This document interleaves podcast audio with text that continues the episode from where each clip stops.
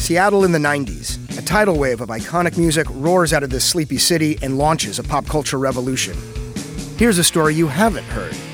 Let the Kids Dance is a new podcast about the rise and fall of Seattle's teen dance ordinance, the law that made it illegal for young people to go to concerts. Listen to Let the Kids Dance from KUOW and the NPR network. This is Sound and Vision from KEXP. I'm Emily Fox. Jenn Champion is out with a new album. It's called The Last Night of Sadness. And it's a sad one. Really sad. To the point that a friend had told her to put an existential dread warning on the album after hearing the demos. I saw you on the edge. I bet you looked at death. It's just 1% Jenn Champion's previous record, Single Rider, left us with the pop banger OMG I'm All Over It.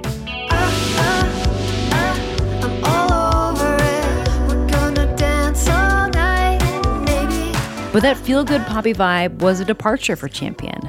Her older solo project under the name S was much more down tempo, and back then she made a ton of sad songs with titles like Sometimes I Feel Like Throwing Up or Sad Style.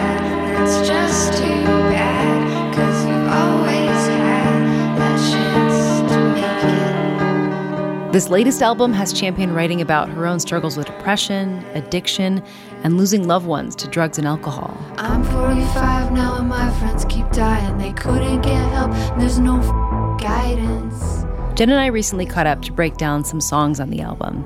She also shared her story of going to rehab and getting sober, and she also reflected on her move from Seattle to LA.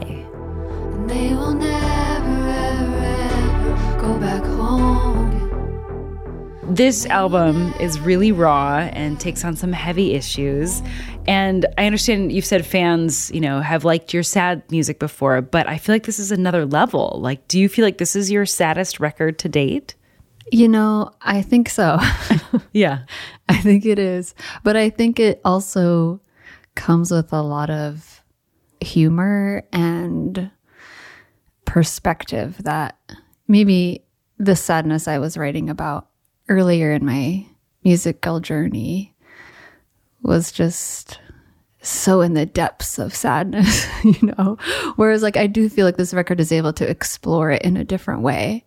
What do you feel like folks that have been following you since like pre Jenn Champion projects, like listening to this album, like what do you think that their take's going to be?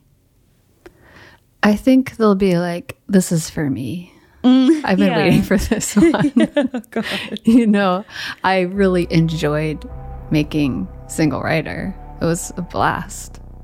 But I do think people who probably came in at that that album might be more surprised. I never felt good. I went to rehab with one celebrity.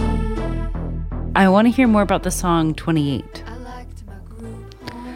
28 essentially when i did the demo for that song i was like this is what this album is you know i think i was just writing this memoir i guess of what it was like to be in rehab and in group homes and like as someone who like i got sober and when you decide that you don't know like the journey you're about to go on and like how silly it can feel for me, I felt like I had to learn how to do everything all over again. And it was such like starting from zero.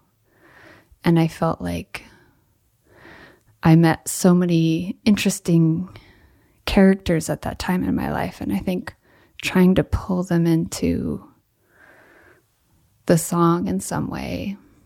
I hadn't really ever talked about being in rehab or being in recovery. And not like I don't keep being sober a secret or anything, but it is such a kind of a strange journey that maybe I could only talk about it in a song. Yeah.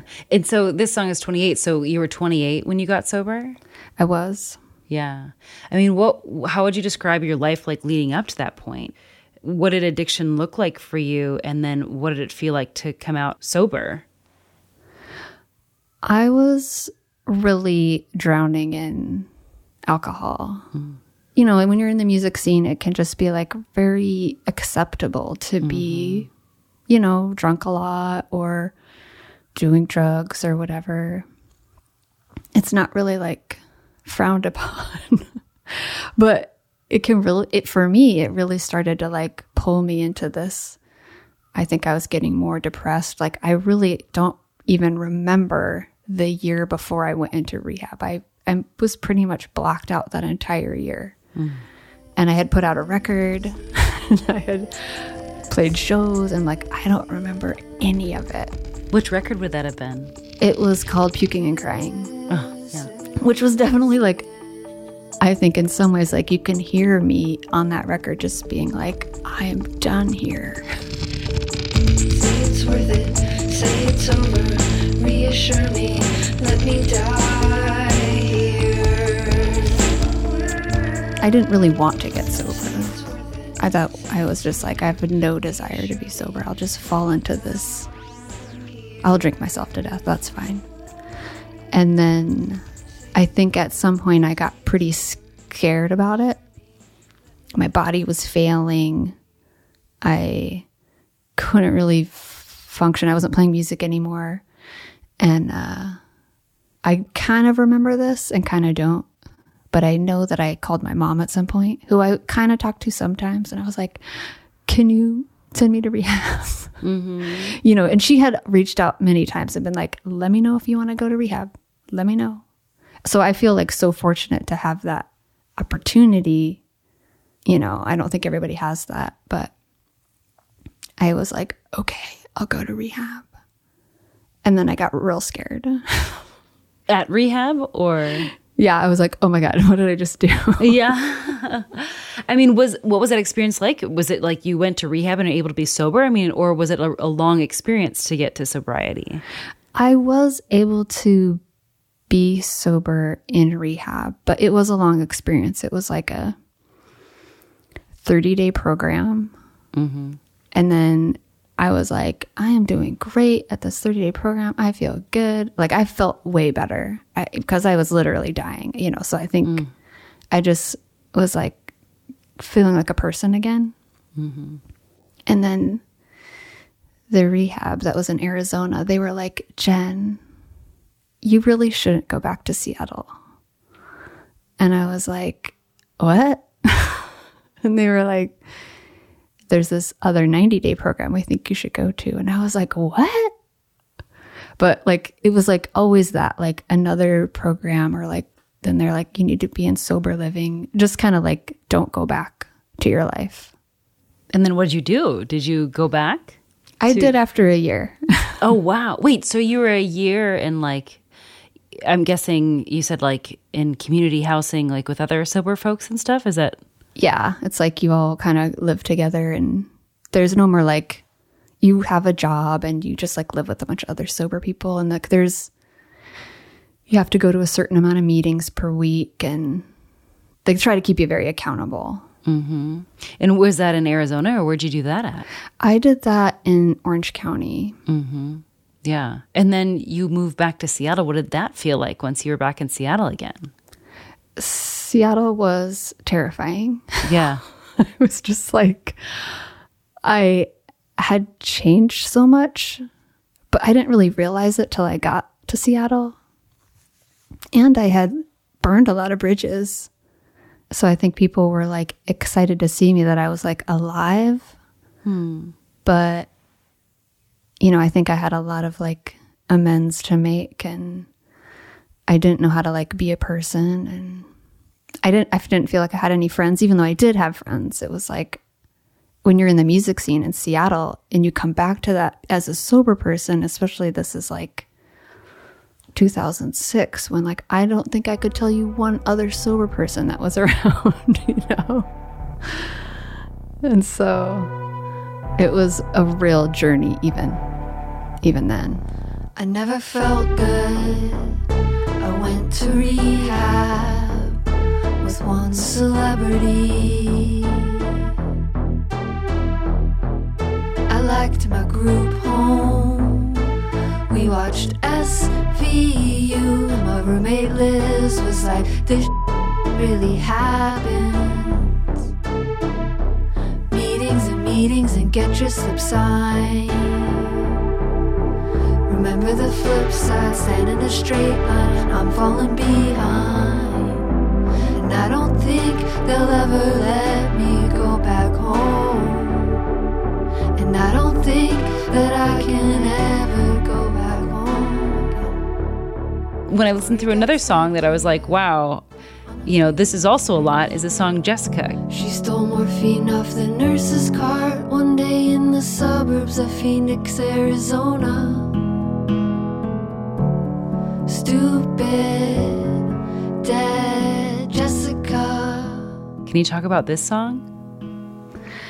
You know, I really wanted to just bring a light to how many people we lose. And that I think that it is a hard thing for people to talk about. And I think there's always a lot of emotions when we lose people, especially to drugs or alcohol or anything related. You know, like I think that song sounds like very drugs, but I think I'm trying to really open a conversation of like, there's so many ways that drugs and alcohol can kill you that people don't want to talk about because it comes with so much shame. Even like people's loved ones don't want their name tarnished or you know, we don't want people to be remembered a certain way. And like for me, I feel like the feelings when someone ODs or, you know, maybe they have liver failure because they drank too much and didn't get it checked out ever. It can leave you feeling kind of upset about it, even though like you love that person so much. And I feel like having a song where you can really be upset, you know, and still in love with that person, you know. I think that's where that intention was. You know, my wife has lost a lot of friends too, and she helped me a lot with that song because we were like, what's what are we trying to say? I feel like especially getting older and older, it's just like more people keep dying and I'm like, oh, I wish I could stop this, but I I can't. I didn't think it was gonna be you or me. Honestly, who ODs in their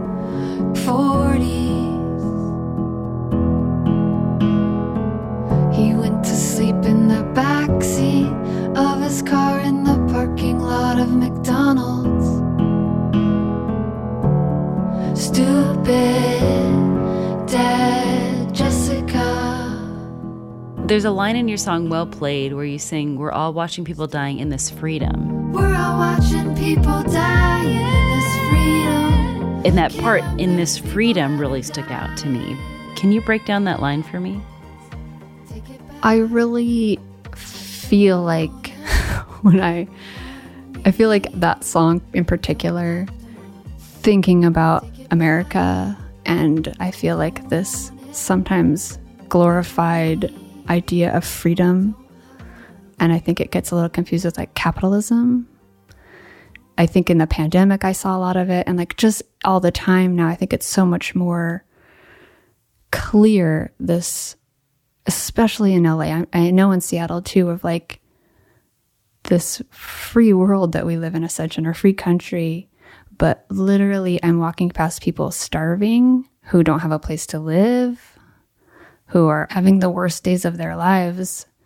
And there's not a lot you can do. You know, I can give someone some money or some food or whatever, but I'm like, I'm not really helping. I just feel like we're watching people dying while we're like living the dream or whatever it is. It's just like so strange to be like going to a show or something when you paid like $200 to go see a cool show. And then you're like walking there and you're like just passing people in tents who have lives and family and stuff too. And they're just uncared for. We're all watching people dying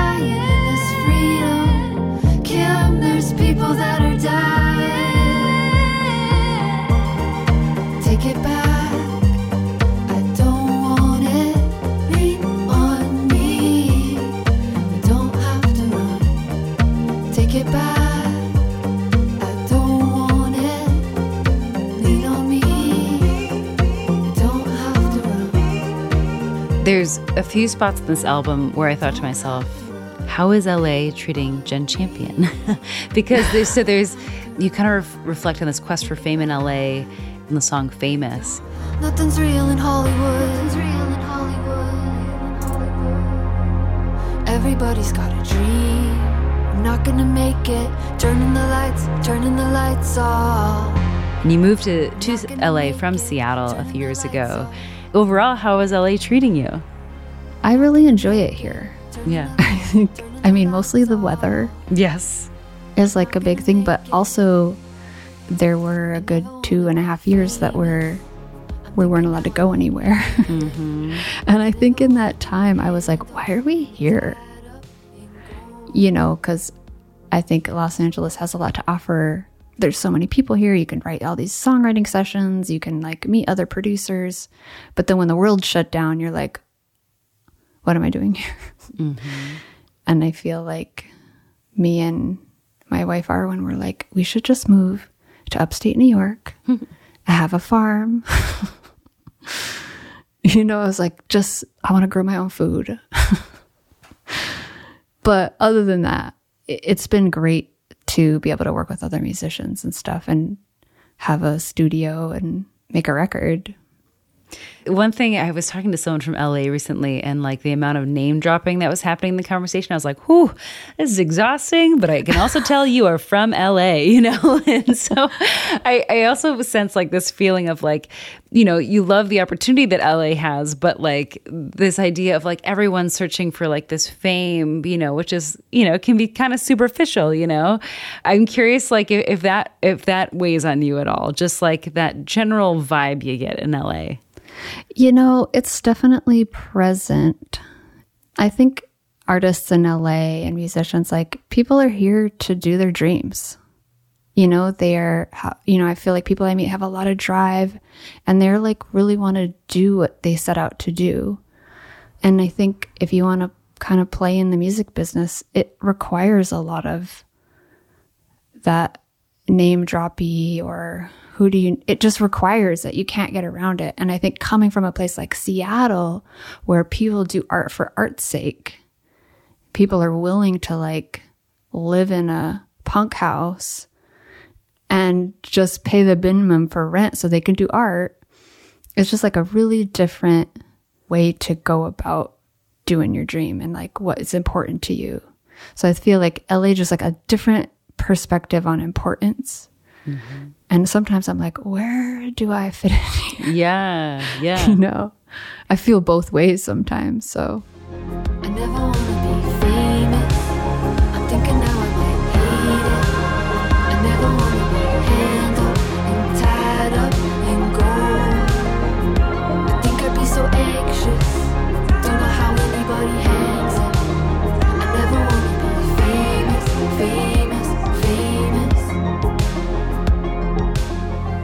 You know, this album is called The Last Night of Sadness. And I'm curious, like, does that mean a lot of the sadness is behind you now? I mean, where would you rate your mental health right now? Oh, I'm so glad you asked. No, you know, um, I feel like one, the title's meant to be read both ways, but my mental health is always kind of up and down. I feel like putting a record out is a big, takes up a lot of space. So it leaves a little less room for the swamp of sadness. Yeah. But I, you know, I do have times where I struggle still.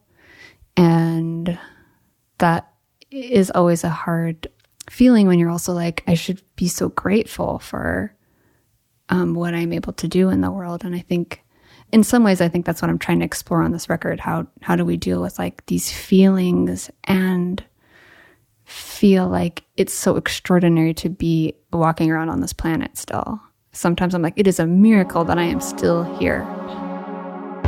That was my conversation with Jenn Champion.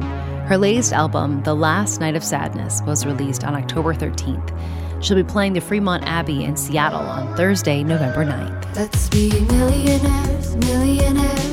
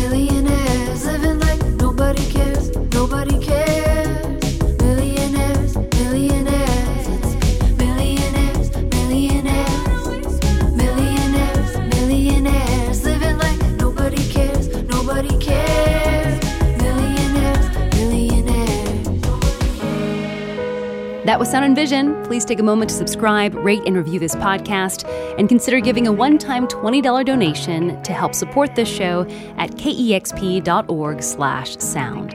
Thanks for listening.